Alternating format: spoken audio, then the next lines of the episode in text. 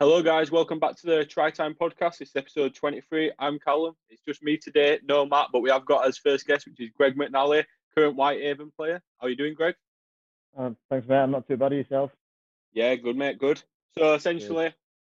First guest of the season, just going to be talking to rugby with Greg, that sort of thing, and getting into it. So I reckon we go back to when you first started and that sort of thing. So as you're, looking up to become a rugby league player, that sort of going to be professional, semi-professional, whichever it is.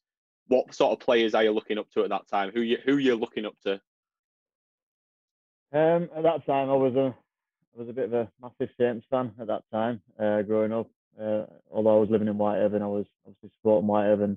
So I was a massive St. Helens fan, and going through the golden ages, I call it, at St. Helens, with the likes of Sean Long, Leon Price went from Bradford to St. Helens, and Jamie Lyon, people like that. But I'd say going through rugby as an halfback, as I grew up with originally as an halfback, and probably I was looking at Sean Long and Lee Briers are the ones that I was kind of looking up to and trying to emulate and hopefully building my game around that, really. Yeah, I'm going to say, looking back to them sort of times, they were definitely the two that I think stand out in my mind from in terms of the top halfbacks in Super League. Yeah, so I definitely see that. So in terms of, you've obviously come up, I'll talk you through, you're 17 years old, your debut for Whitehaven, you score a hat-trick. Now, what was that like? Talk me through that day from when you knew you were making your debut to actually doing it and scoring that hat-trick. It was a bit weird leading up to it, to be honest. I think Whitehaven played Lee Miners in a Challenge Cup game, and I remember, this was a couple of months before, and I remember going out to the ground. I weren't playing, but for some reason all the fans were like clapping me and saying, "Oh, it's brilliant, they're giving you a go." And that, I was like, "What you want about?" I'd literally gone to I don't know if I'd just gone to do some kicking or something, and they thought I were playing. And I think from there, I think we had Paul Crary, I think was the coach at the time, but then he left, and then Jed Stokes took over. And I think it was Jed's first game. We played Oldham away in the Northern Rail Cup, and he just said, "Oh, do you mind coming along? Just sit with me and have a watch and experience what first team rugby's about." And I said, "Yeah, definitely." So I jumped in. I was well nervous. I didn't know whether to take my bag in case I were playing. And he called me up at last minute. I didn't know what was going on, but I took my bag just in case. Luckily, I didn't need it that day. And then I was 18th man for about 5 or 6 weeks. But it was one of those that he told me it was just kind of just get me into the system and get me used to being around the first team and get to know everyone. And I was just taking it as a Whitehaven lad, thinking it was a free ticket to go and watch my hometown club and getting to be right on the sides and running around with the cone. So I was proper enjoying it. I think we played Batley the week before I played, and I think we had a bit of a poor defeat, and they were a bit of a relegation battle with us, and we were on the edge of being massively in that battle, and we didn't want to be. And we came to I think it was a Thursday. So we played on a Thursday. We turned up for training on Tuesday as normal, just to everything is normal, and then Jed pulled me in, Chris Smith, another guy that made his debut that day, pulled it one side and said, "Oh, you've been 18th and 19th man for a while now, and I'm going to give you a start this weekend." Well, I was like, "Oh God, you couldn't give me a baptism of fire." Salford were unbeaten at the time, and obviously they were full time in the championship, and we, no disrespect, and not won a game for 3 or 4 weeks, and we were struggling, but it was just that buzz. I remember going home and saying, "Mum and Dad, I'm playing this weekend." They're like, "No, you're not. No, you're not." I said, "No, I am. I'm getting a start." And so it's all the practice of being on the Kells pitch, and obviously watching Whitehaven home and away when I was younger. It was just a bit of a dream come true for myself. Yeah, I'm going to say it's. I mean, I've seen. I know recently, Sky Sports Rugby League have shared Anthony on Twitter about it. I've seen. Yeah, they have. Yeah, going around, and it does look class, mate, to be fair. So obviously, that's massive. You can't get much bigger than that. It's such a good sort of start. Where does that rank amongst your career highs? Is it the best?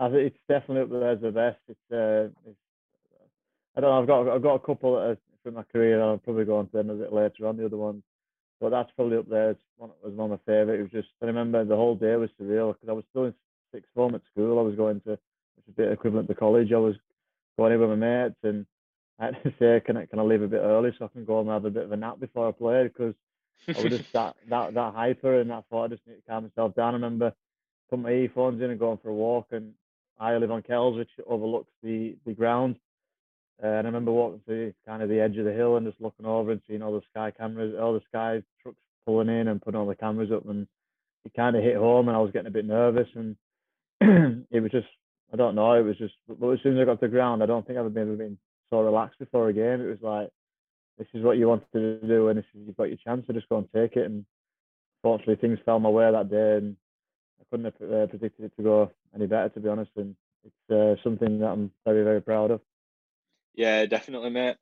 So, like I say, looking back at it, it sounds absolutely class from a place. You can't really start off much better than that. So, no. Did you know that you hold the joint record for the most points in a match for Whitehaven? Did you know that? Oh.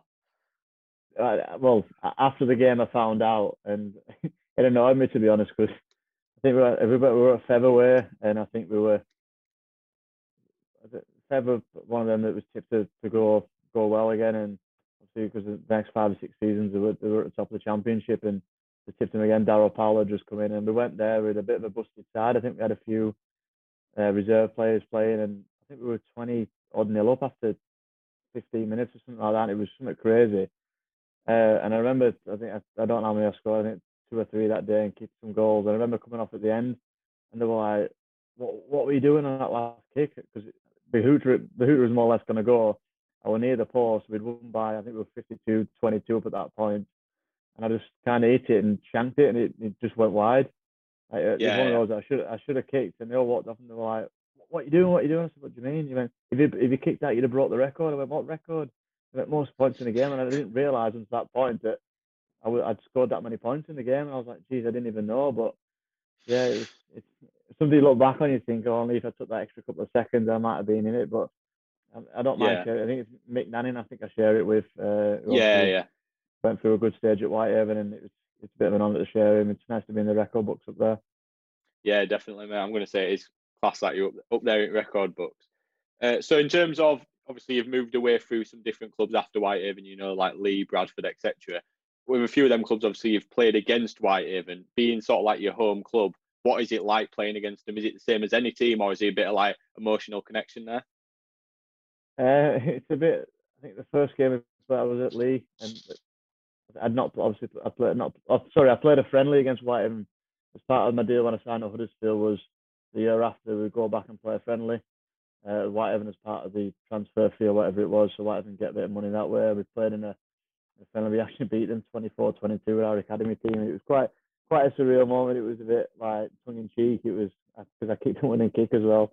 It was 22 all in, and we scored in the last minute, and then I put the kick over to win the game 24-22, and it was a bit tongue-in-cheek, and it was all good banter. Like, we had a bit of a laugh with the lads and that, but I remember going back with Lee in 2013, and it was on Premier Sports as it was back there, and I don't know why, I just got proper nervous. It was one of those, like, in front of the TV cameras, going back to my own town club. It was my first proper official game against them, and fortunately, I got man of the match that day, and I had a decent game. But I've been up there before when we played not too well, but with great wins, and the fans have let me know about it, and they've given me a bit of banter and stuff. But it's all good banter, because I know 3/4 of the fans in there, they're all mates with my dad, and I know that they're giving me a bit of banter, and I don't mind giving it back to them, because obviously they know me from growing up. But it was a bit you get the odd one that takes it a bit too far, and.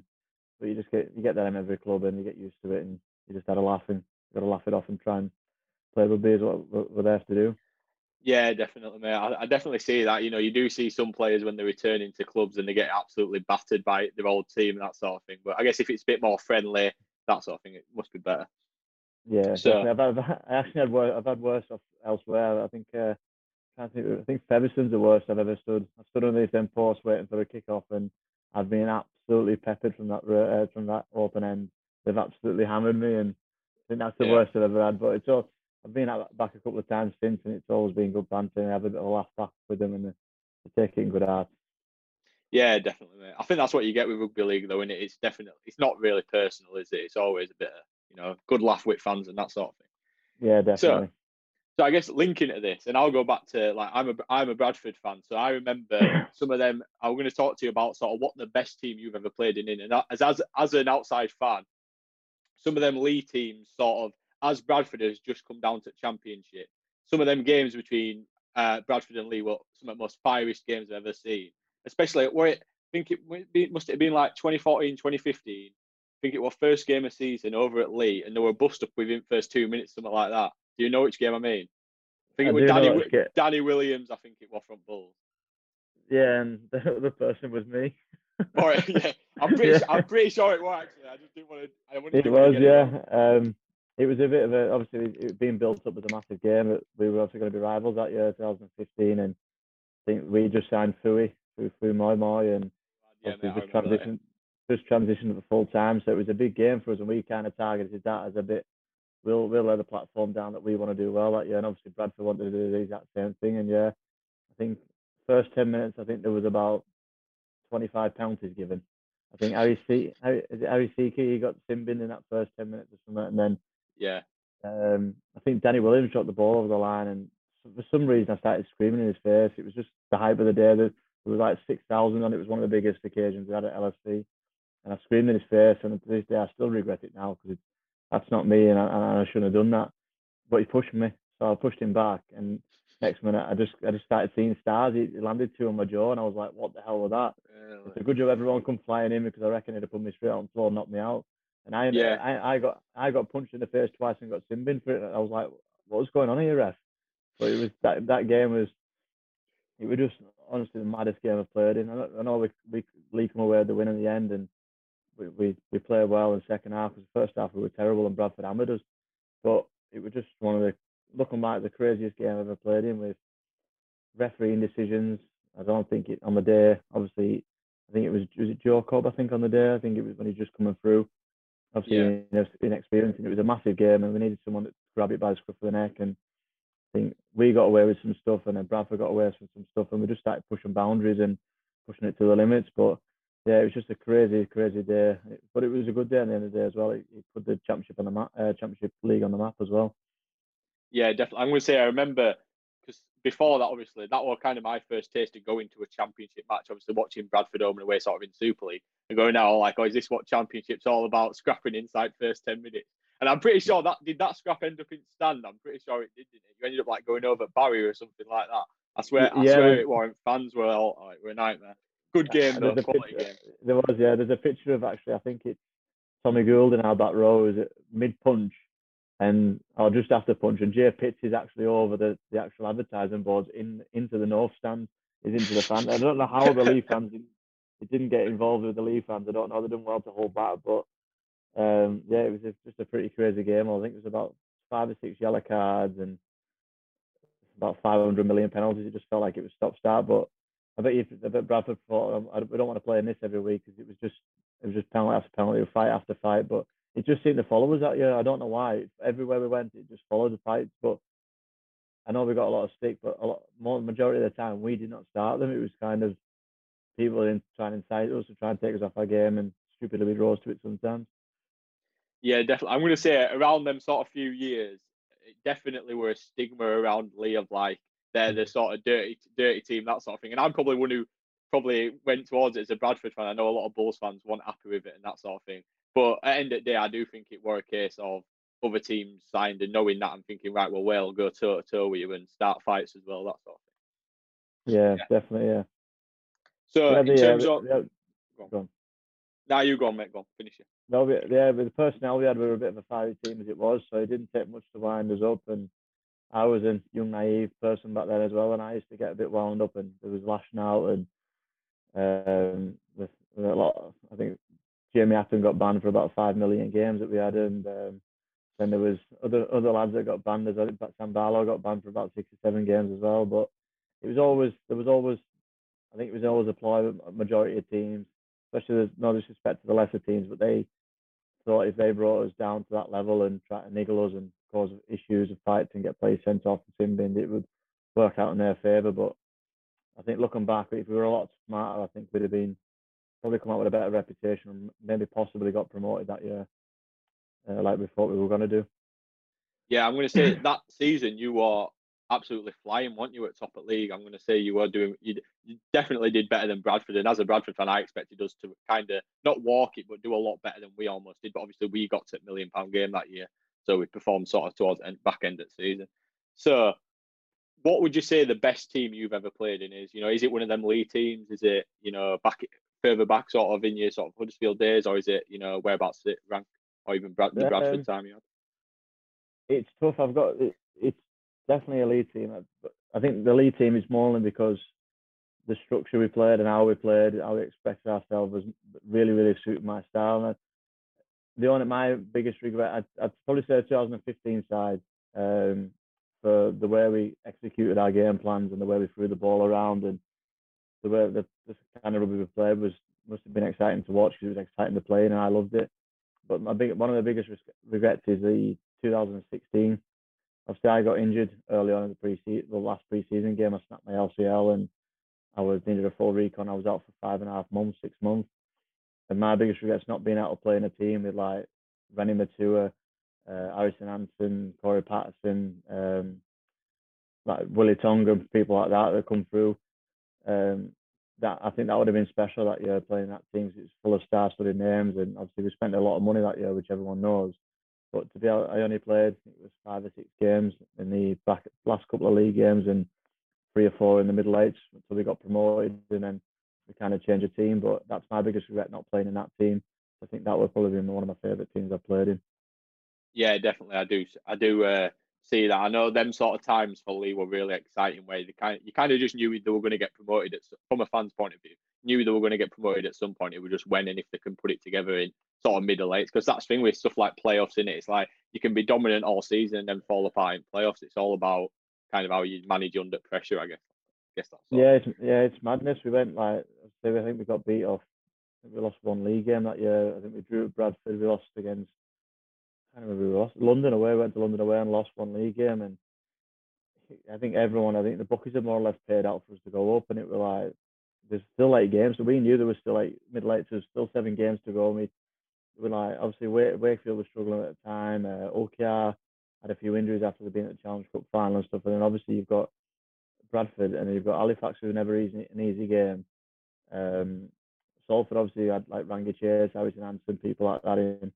So we knew damn fine well it weren't going to be easy. And I think a lot of Leaf fans at the time got a bit ahead of themselves, and some people at the club have got ahead of themselves and more or less got us promoted, and they were planning for Super League, and we'd not quite made it yet. But that was disappointing that year, because I thought I don't know if it was we tried too hard during the league and we busted bodies and we were that tired. When we come to mid-lights, we just looked tired. And I think that first defeat, I remember we got beat off first OKR. I think we went 22-4 up with 20 minutes to go. And if we just see that game out, I think it's a totally different story. But that defeat, they came back, they defeated us, that defeat, and we went to Salford away, got beat, and then back at our edge, you're thinking, hang on a second, we've not lost a game, we've lost one game all year, and I've lost 2 on the bounce. And it was like, we're not used to that sort of environment, and it was just a bit negative. And then Wakefield come, who were tipped to actually replace, they beat us 17-16 with a Lee Smith drop goal, and it's like, oh, here we go, we've got to do it the hard way. And I think we lost all confidence. I think we went to Halifax after that and got beat there. And obviously, Bradford came to our spot and we had to win to have a chance at £1 million game, even if it was just away. And obviously, Bradford turned up in the day and they were better than us. It was just one of those. We were mentally gone, physically gone at that point. And I think the club realised that at that point. That at the end of the year, looking back, Rolls, I know he left at the start of the year before, but pre-season was a lot more smarter. It was all focused on what we're going to do. To the back end of the year, the first 6 months was always going to be hard for us physically, and try and get into ready for the middle age, which fortunately that plan worked out quite well because we got promoted. Yeah, I'm going to say definitely, like I've said, looking back at them league teams, some of best sort of championship teams that you'll see. Really, I know championship's probably stronger as a whole as it what is now, but then some of them, I think even Bradford team back then as well, I thought they were two standout teams in that league, definitely. So, in terms of, obviously, you played a lot of your career sort of in the championship. Who would you say the best player is that you've ever played against? Like, who's been the hardest to deal with and that sort of thing? Yeah, this one. Jeez.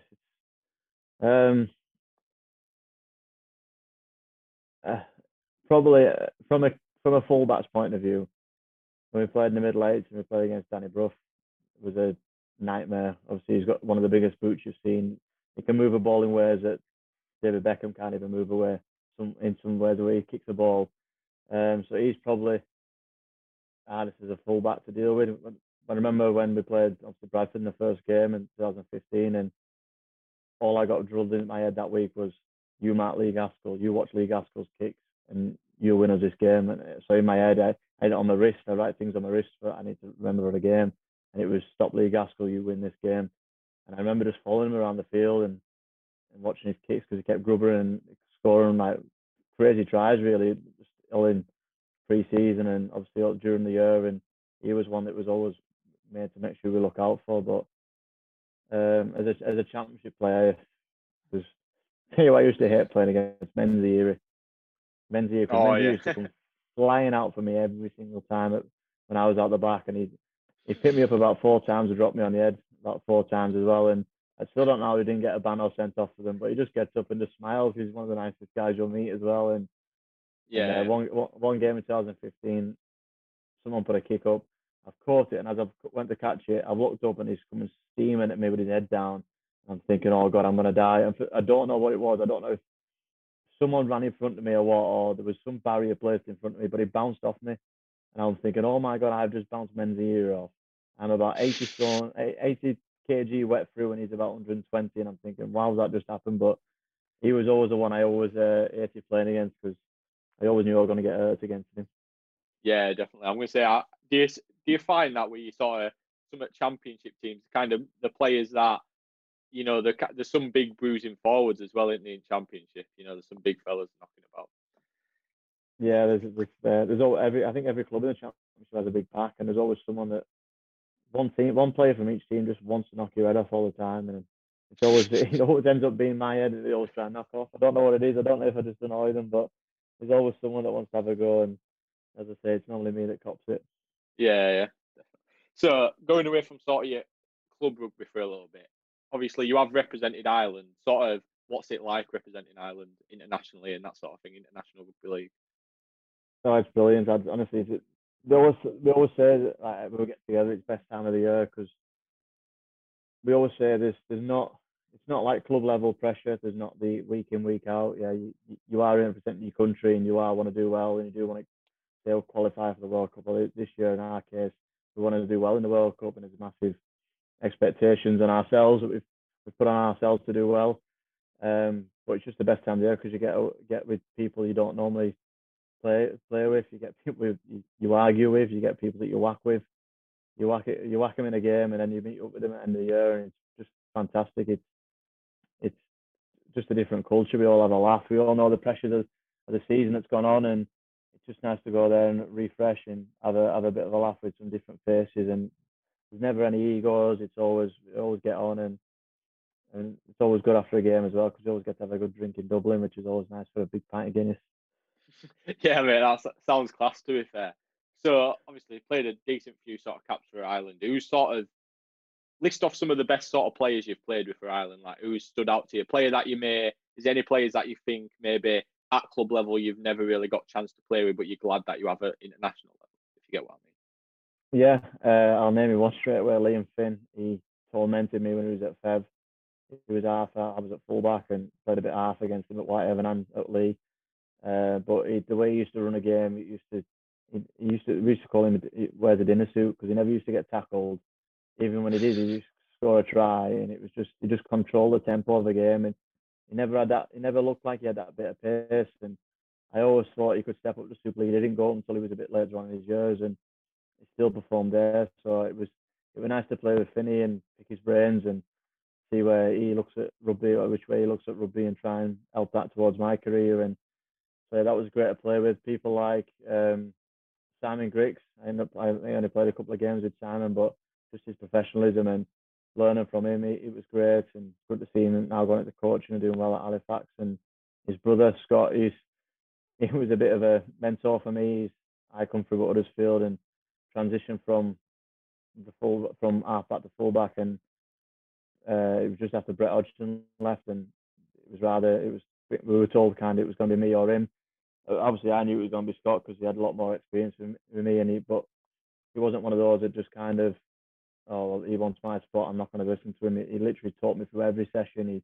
Every bit of skill he was there, trying to, you do this, Greg, try this, and it was just brilliant for me coming through as a young kid, and can't thank him enough for what he's done. And even when we went to Ireland, he's still guiding me around and trying to help me out. And I've always been very appreciative of what Scott's done, and I've always been a big fan of his career and followed it wisely. And there's players like Tyrone McCarthy, Bob Bezic, Cy Finnegan was there, who I played with at Lee and played with Ireland with, which was good. There's a few more. I just can't remember who they are now because we've had that many that play for Ireland. Yeah, I get you. So obviously for Ireland, I guess, as well as you're playing with different sort of players than you would at club level, what about the players you're playing against at international level? Is there anyone that stands out to that you've played against there that you wouldn't get the chance to play against sort of at Championship, Super League level? Yeah, there's one that stands out. I remember we played Wales. I think we went down with a bit of an unrecognisable team. We had a few flew over from actual Ireland and Ireland domestic lads, and they're a bit of a rugby union, rugby league players. And we went to Wales away, and I think it was just a friendly. Then we ended up beat 34-0, but he had his back rower playing, and he was making his Wales debut, and he scored a hat-trick inside the first 12 minutes. And I never really thought anything of him. I just thought, oh, he must be a good player. And it weren't until I started watching State of Origin and then watching the Aussie team, it was Tyson Frizzell. And oh yeah, I remember he used to play for Wales. Yeah. Yeah, looking back, and I was thinking, oh my God, he was one massive human. I remember he brought the line and I tackled around his legs, and it was like a bit like Michael Jordan and on Space Jam. He had to just stretch his arm out and just put the ball down. So it must have been about 10 metres out. And I don't know if it was that or he actually dragged me 10 metres with me around his legs. I don't know what it was, but probably the latter. But yeah, it was just people like him. It was just good to play against. And I'm trying to think who else. A lot of the French lads who played when I did my debut for Ireland, it was a lot of the French lads like Tony Gigot were coming through, like Remy Casti, people like that have all been at the highest level, and it was good to test myself against people like that as well. Yeah, so do you think, like you've said about in terms of behind the scenes, like with the players and that, it's a bit more chilled out for internationals. What about the actual games? Do you think they're more chilled out, or is there a bit of an extra edge to them with them being sort of international and more pride at stake, that sort of thing? No, there's definitely no relaxing with the games. It's definitely full on. I remember making my debut, and obviously got Irish family. My nan and granddad are Irish, and on my dad's side, and I've got a bit of Irish on my mum's side as well. And I know how much it meant to them for me to wear that green shirt and sing that national anthem. I just remember being on TV, and my mum said, "Were you crying during that national anthem?" I said, "Yeah, I couldn't help myself. It's made me proud, and I'm a proud Irish player, and I'm proud of my family and where I've come from, and." It definitely psychs you up a lot more, and obviously when you hear them on a Six Nations rugby union, you've got 60,000 singing it. Even the hairs on the back of my neck sit up there, and I'll be sat there watching it, weirdly singing it, and the kids will go, "Dad, will you just shut up?" Because I'm singing an Irish national anthem. But it definitely adds a bit to the edge, because obviously everyone's representing the families. It's not just the club and the fans, and it's the whole country you represent, and you want to do the country proud and do the right thing for them, and there's no definite. You don't relax when you go into them games. It's pretty full on, because if you do relax, you get found out, because the international games are definitely a step higher, which we're probably going to find out even more this year.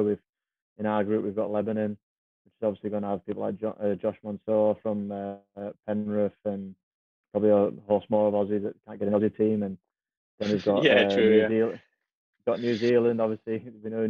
New Zealand are about, and then Jamaica have got another strong squad. They've got a lot of Super League players that are in there, and people have been at the highest level, and it's going to be a test, and I'm just looking forward to going there and having a good dig.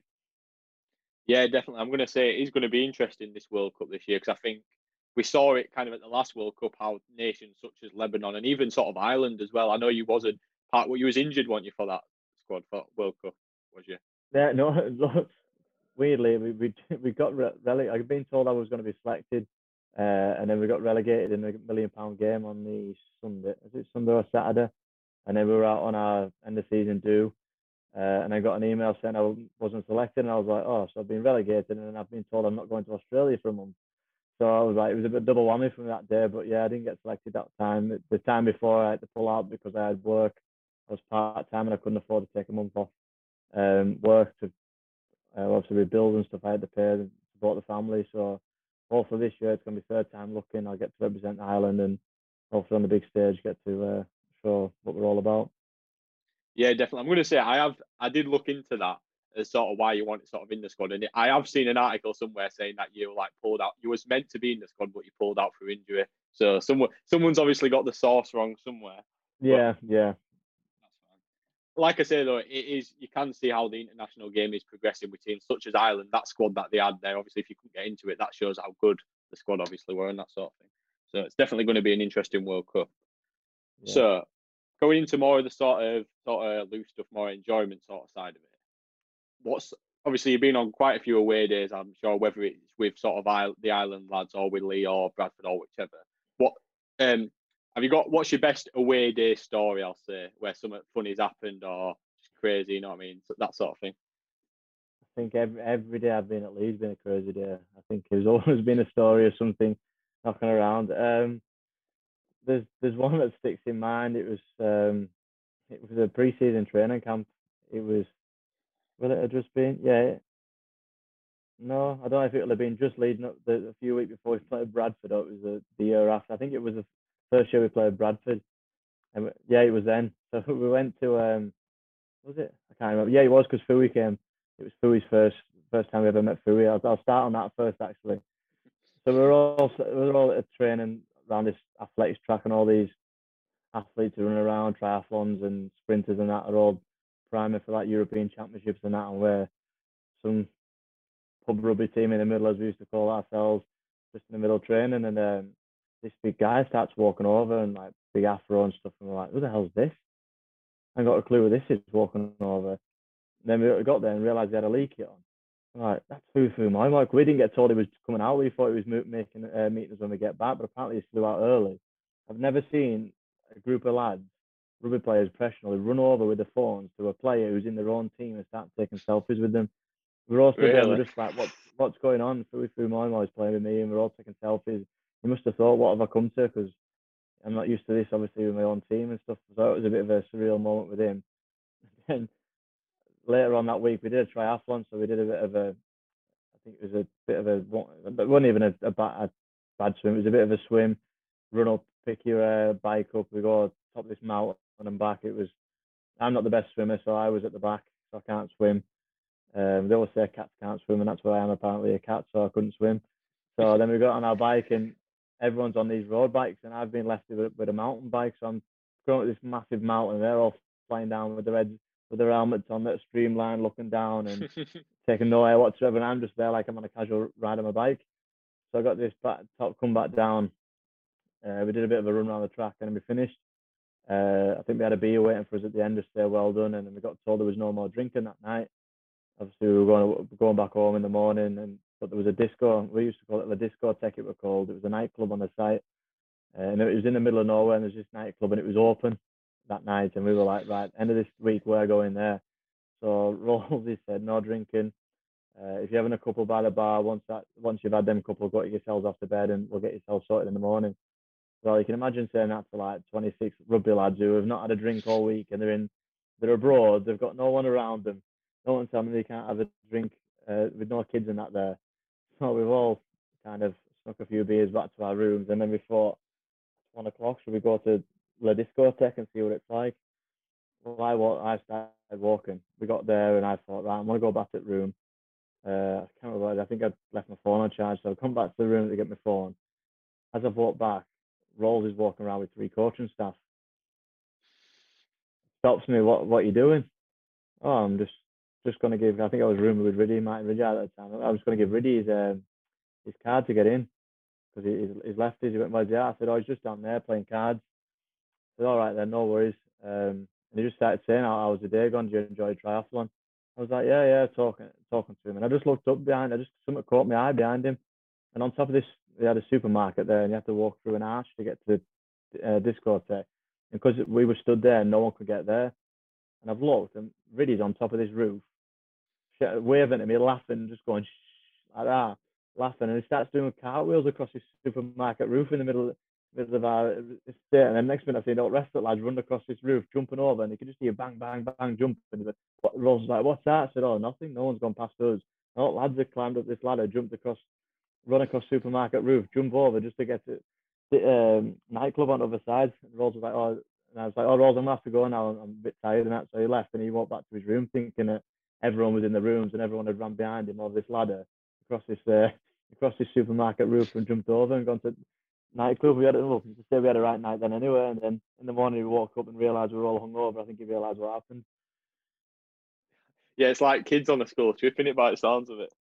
Yeah, when you're exactly on a school trip and you're trying to sneak past teachers and all that sort of thing. Oh, that's cool. Yeah. That's a quality story, is that? No, it's one of my favourite ones, especially with Martin, because obviously I get along well with Martin. It was just funny because saying about him, because we all stuck together and it was just him doing cartwheels. And I was thinking, why is he doing cartwheels? And I couldn't keep a straight face. And Rolls was like, what's wrong with you? I'm like, he said, you drunk? I went, no, I'm not drunk. But I wasn't bothered about me being caught being drunk. I was more bothered about him being caught doing cartwheels on top of a supermarket in a place with a lot of security guards around. Oh dear! I would say that is quality. That is quality. I bet you wish as well someone had a video footage or something of that to spread around. But that's quality, is that? So I guess kind of staying on that sort of topic. Obviously, you played in a few teams, been in a few different sort of dressing rooms, that sort of thing. Who's the biggest joker you've ever played with? Biggest joke? There's a few. There's a few that come to mind. When we were at Lee, it was. Liam Kerr was a bit of a joker, but Sam Barlow was probably the biggest at Lee. He had a I can't remember who's got Jamie Atten's car, I think it was. I think him and Johnny Walker put two chicken fillets up his exhaust pipe and he blew his exhaust pipe out one year and tried to blame everyone else. He was just doing just random things. He just never wanted to do it with Barlow. I think who was at Bradford. There was always someone I was trying to do stuff with Garst, Mighty Garside, hands down.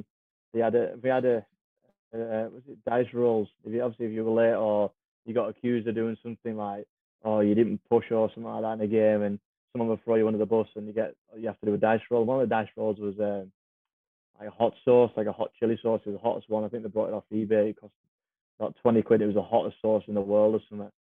So anyway, Liam Kirk ends up rolling it, getting this number. I think it was a 6 or something like that. So like it was like a squirty veil sort of thing. So he's got it. He's put it underneath his tongue. He's put it on. Said you've got to leave it 30 seconds. Well, whilst he's done that, Matty Garside's picked this sauce up, and he's opened. He's got a bottle of Lucozade next to him. Kirk, he thinks obviously he knows what's going to happen. He needs a drink after it because he's only not allowed to drink for 30 seconds. Anyway, Garcide's screwed his top off. He's dropped about 3 massive veils of this chili sauce in his Lucozade. Tied his lid back on, put it down. He went, hey, Kirky, get yourself a drink. It's been 30 seconds. So he's there squigging this bottle of Lucozade down. His eyes are crying. His face is bright red. And he's just going, oh, I can't take it anymore. It's not stopping. He went, no, have some more. And he doesn't know, but he's got like triple the amount of what he's had in his tongue in his bottle, and he's just downing it. It's making it even worse. Garcide's had laughing his head off. I think Kirky was so that it was at, where we were training. I think he was there for about an hour and a half after it because he literally couldn't move off the dressing room seats. And then Garcide's there just laughing and ringing me saying, "Did you see what I did? Did you see what I did?" And I was like, "Yeah." He was just brilliant. Garcide's good at stuff like that, and he always, I think he once put between him and Michael Piper, who was kitman at Bradford, they put a protein shake into my windscreen cleaner. So when I'm in the middle of the motorway driving home, and I start putting my wiper washer on, and it comes out with chocolate protein. So I can't see a thing in the middle of the M62 because there's just chocolate protein all over my windscreen. I have to pull over and get a bottle of water out of the side of my pocket I had. I just had to run it all over my windscreen and just drive home with I couldn't see a thing. I just had chocolate protein on my car for about 3 weeks. They was always up to no good then at Bradford. Oh, that's quality, is that? So, in terms of, have you got any other stories from when you were at Bradford or anything like that before we sort of move on now to sort of back at Whitehaven and that sort of thing? Not that I can think of. I did try to get pipes back with that. I bought a car clamp. I thought I need to go bigger against him here because he used to tie it. I don't know if anyone's seen it on my Instagram. He tied my boot up once with brown tape. I had a pair of brand new Pumas, and I was proper buzzing with them, like lime green ones. I think I wore them a couple of times. So Pipes kitman had taped them both together and then taped it dead tight with brown tape on the top, and I couldn't get it off for months. I don't think I wore them again that year because he abused my my stuff. So I bought a car clamp, and I said to Garth, I'm going to use it one day when he's at Oddsall, because he used to leave his car where we trained. I can't think of his name now. He used to leave his car where we trained and drive the van with all the kit into Oddsall. So I knew if I did the van at Oddsall, he wouldn't be able to get back to his car where we were training. So I went to get it once. I think he caught me, and I was absolutely fuming. I had this clamp in my hand, thinking, "Oh God, that would have been the best trick ever." And still to this day, I wish I got him, because he wouldn't have been able to move, and I'd have just left him at Oddsall. I wouldn't have gone back. I wouldn't have helped him. I'd have been straight down at M62 back to Lee. I'd have just been sat at home eating my pizza or whatever I was after a game, laughing at him. I wish it happened. Oh, that's quality, is that? So obviously, away from that sort of funny side of it and that sort of thing. Now, obviously, you're back at Whitehaven now. Obviously, we're back last season, but I mean, last season we're a bit of a write-off anyway. So, what's it like to be back, sort of back up in Cumbria, back at Whitehaven? It's great. Yeah, it's last couple of years obviously been frustrating. Obviously with the situation at home and stuff. Obviously leaving Bradford. Yeah. Then I went back to Lee. I think we played 3 or 4 months, and then I just couldn't get a game. My form weren't great, but I was training hard and just still couldn't get back in the team, and it was just frustrating. I kind of fell out of love with rugby with it, and then obviously went again for the year after. And obviously, Boris was a big party pooper and stopped everyone from playing rugby and having a bit of fun. And obviously the pandemic, and obviously everyone had to lock down, and obviously we couldn't get the season started back up with costs and stuff. And obviously our leagues only being part time, a few of them are full time, so it was frustrating. It kind of almost, I missed it, but then in the back of my head, I'm thinking, you know what, I'm actually enjoying being at home with the family all the time. And obviously I knew it wouldn't last like that, because obviously if I'd have to get a job one day and come to the real world, as everyone calls it, or all my mates call it. So I just kind of fell out of love with rugby for a bit, and then it's not actually well known, but I actually signed at the end. I think it was September time. I'd actually signed at Ottawa, so I was all for, because we were based in Preston. Going to give Ottawa one go and see how it went, because it was the only club I had at the time full time, and obviously I didn't have any jobs lined up. Obviously that fell through, and fortunately I got offered a deal at Whitehaven. They were obviously interested before, but I didn't have a job and I wouldn't be able to do it. And I was thinking about security, my family, and just being able to pay bills and just to be in the house and things like that. So Whitehaven came along, and unfortunately, I think a couple of days after that, I got offered a teaching job, which is my dream job in the future. I always want to go into teaching. I want to be a PE teacher or a maths teacher, believe it or not. I only can count to six at the moment. I'm a rugby player, I can only count to six, but it's a start. So I've always wanted to go into teaching. So Whitehaven came in, and it just kind of snapped their hand off and said, "Oh, it's I know I'm into 30 now, and obviously rugby league's not forever. So I need to start looking out my future," and Whitehaven agreed and said that they'd help me out with obviously the situation at home, and if I need to, it needs me training because of the wife and the kids and stuff, I can do, and train when I can really. But been pretty fortunately, I've been able to train a lot. Obviously with work, and work helped me out around the situation, because they understand I've got rugby and commitments at home, so they've helped me out massively. So I just can't thank both my job and the club enough. What they've done. Oh, that's great. That it kind of that gives a really good insight on sort of play, like from a player's point of view, what it's actually like, COVID's been like, in terms of there is no work, whether obviously you can't play or anything like that, and then obviously the semi-pro players as well, whatever, depending on what sort of the trade is or what they do, there's not much work there either. I imagine it's not ideal, especially with kind of the cutthroat nature of, I guess, professional sport in general anyway, and you know what I mean, it's not ideal at all. Massive, yeah. I think it was July-ish time, and there was people being announced, and people were signing fit players. Like obviously, a lot of clubs were signing up, thinking obviously they're going to sign the squad up early, and because of COVID, and they don't want to lose anyone. And mine just seemed to drag on, and I was at the point where I think it was September, and obviously I was on a one-year deal which ended in November, and I was thinking, I'm not going to have a club, I'm not going to have a job, because I had no real qualification. I had qualifications, but there were nothing that. Like I can jump into a job that should be able to bump me and my family. So I was panicking. It was, I can't believe the stress that was going on. It was nights, sometimes I'm not going to afraid to say, there were nights where I was sat there crying, thinking what's my future hold, and I was thinking I don't want to go into a job where I'm going to hate. And sometimes you have to do that in life. You have to go into a job where, no disrespect to anyone that stacks shelves, but you're stacking shelves and you're working overtime, you're working nights, you miss work for your family. But for the situation I've got here, I want to be as home as much as possible. And fortunately, I've landed on my feet, as it's so saying.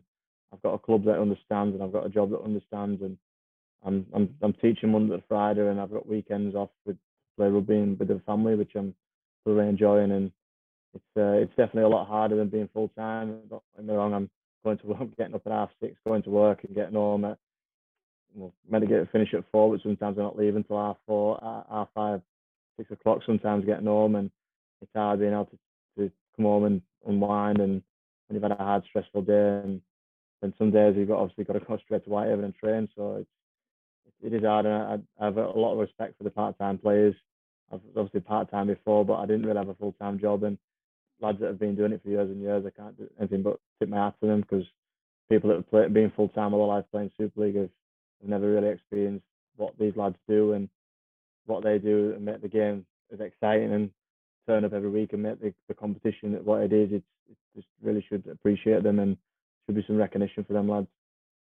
Yeah, definitely. I think recently, in sort of past 5 or so years, which has probably come with the emergence of the Championship as being more kind of mainstream rugby league, definitely with the teams that have gone down and how the teams have got better. A lot of players there's a bit more awareness out there for players now, it seems, of like, even if you need to step down at Championship and go semi-pro, that sort of thing, and kind of the life after rugby, really. I think there's a lot more out there now than there probably were 5-10 years ago, definitely, which I think's definitely, yeah, definitely good. Big thanks for, I'm gonna give him a shout out, Steve McCormack. Obviously, with the situation with Ottawa and stuff like that, I was in a pretty dark place, I'm not gonna lie, because I thought I had a contract and a job, and then obviously having been out without having a job and trying to sign at Whitehaven and things like that, it was just him to just have that talking to and just have that ear, and obviously the wife and the family and that have always been brilliant to listen to me and help me along the way and always supported me, and I can't thank them enough. But sometimes you need an outside view, and Steve was brilliant with that. He talked through what I should do next and where I need to go and who I need to speak to, and offer me people to talk to, like people at Sporting Chance if I needed to and things like that. And it's great the IFL have got things like that to help in place. And I know a few years ago it was kind of, you get dropped and that's it, you're out there on the streets and no one wants to help you get back into any job or any kind of club, and you've just got to fend for yourself. And but there's definitely systems in place now which will help people in the future, especially the younger generation, and hopefully they won't have any mental health issues, well, as much mental health issues with it going along after the rugby league life. Yeah, definitely, mate, 100%. So going on now, kind of a question for this coming season with Whitehaven, which hopefully it's looking good COVID-wise and everything like that. Season obviously starts up in a couple of weeks. So you're 41 points from 1,000 career points. Are you hitting that this year? I've done it.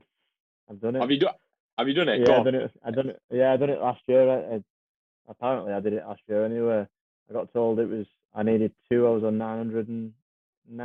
No, I was on 999. I think when we played Dewsbury last year, and everyone was wishing me to go over and score, but I think we ended up playing Sheffield the week after, and we scored in the last minute, and Ben Reynolds said, "Do you want to kick it?" And I was in halfway between touchline and sticks. And it was one of those you think, yeah, you should kick this easy, but there's a good chance you can miss it. It's one of them I missed at Fev, and I missed that for that record. And I thought myself, yeah. And he went to, "Do you want to take it?" And I went, "Not really, because it's one of these I should kick, and I'm not going to kick it with all this pressure because you're." And they literally stood 5 meters away from me, going, "Greg, don't miss." And luckily, I kicked it.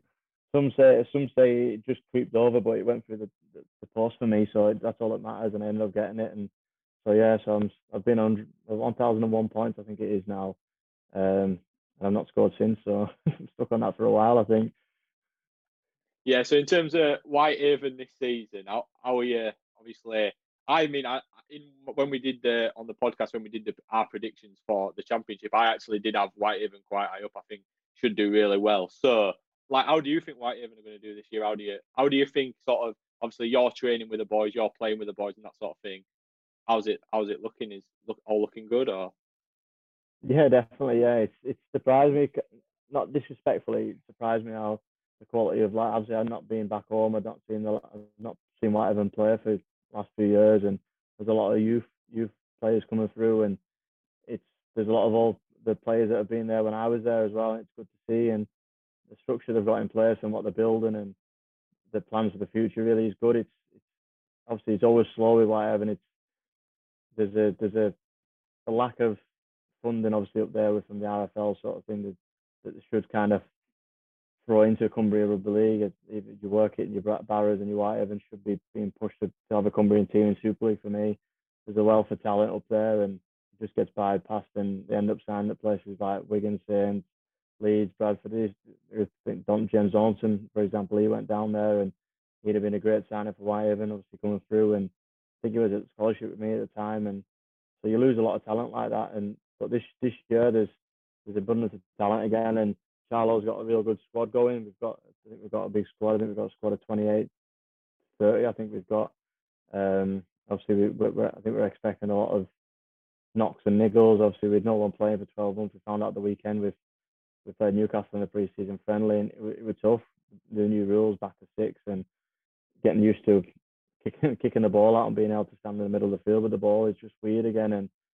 And obviously it's proved at the weekend with a big squad's going to be needed, because obviously Newcastle obviously had a bad injury to one of the young kids. We wish him a speedy recovery. I think Ollie, I think his name is, and just want to wish him a speedy recovery and hope he gets back from that soon. But obviously every club's going to have a lot of knocks, and I think the thing with Championship is it's you've got your Toulouses and your Fevs who spend big money, and then you've got York and Halifax behind him, but anyone can beat anyone on the day, and that's what I love about it. It's not, you go to Super League and it's like you're watching Sky and you're like, oh, these lot should beat these lot, and they're saying should beat these, Wigan should beat these, and it's not like that in Championship. Anyone can beat anyone. You just, if you're not 100% on that day and someone turns up a couple of percent better than you and on the ball with it, and they will turn you over, and it doesn't matter who you are.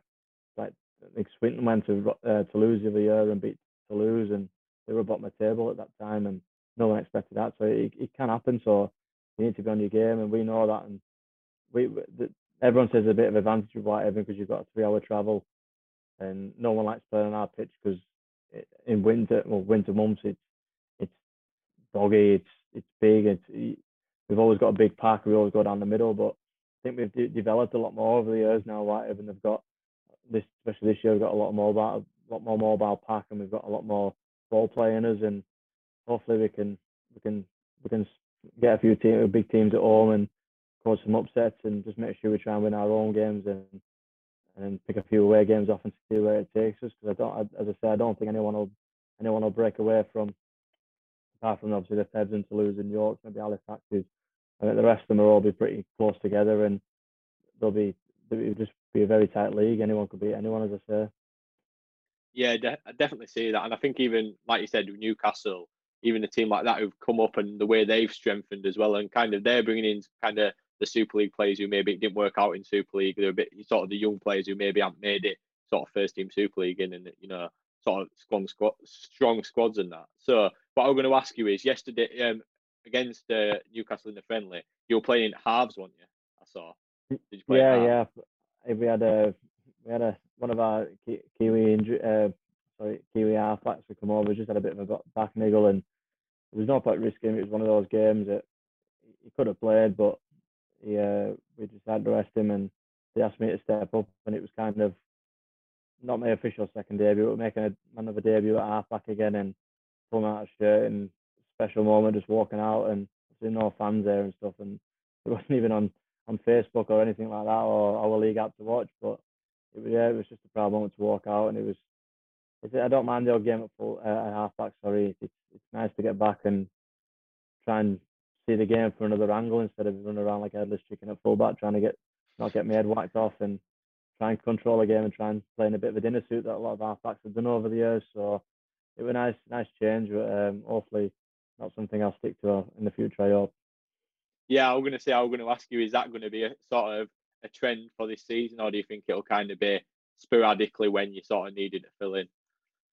I just speak to Charlo. I think he wants me at fullback. I'm hoping anyway. I'll twist his arm hopefully and make him play me there. But as I say, I I've done it at other clubs like Adley. I play anywhere as long as I get a shirt on. I get to play a game of rugby. I think I played on a wing a couple of times a year ago at Lee. Not saying I enjoyed it. It was one of those games that we won, and it was happy to be involved and I'd be on the field, but not my position. I feel like I can help with and try and change a game sort of and help the result at the end. But it's something I'm willing to play half back if needed. One of those positions. It's very similar to the fullback. A lot less running and all that, but a lot more tackling, which obviously suits my big frame, and I'll be able to knock everyone around like I can do. Yeah, definitely, mate. Right, so just to sort of close off, what we're going to do is, this weekend, it's obviously round one at Challenge Cup.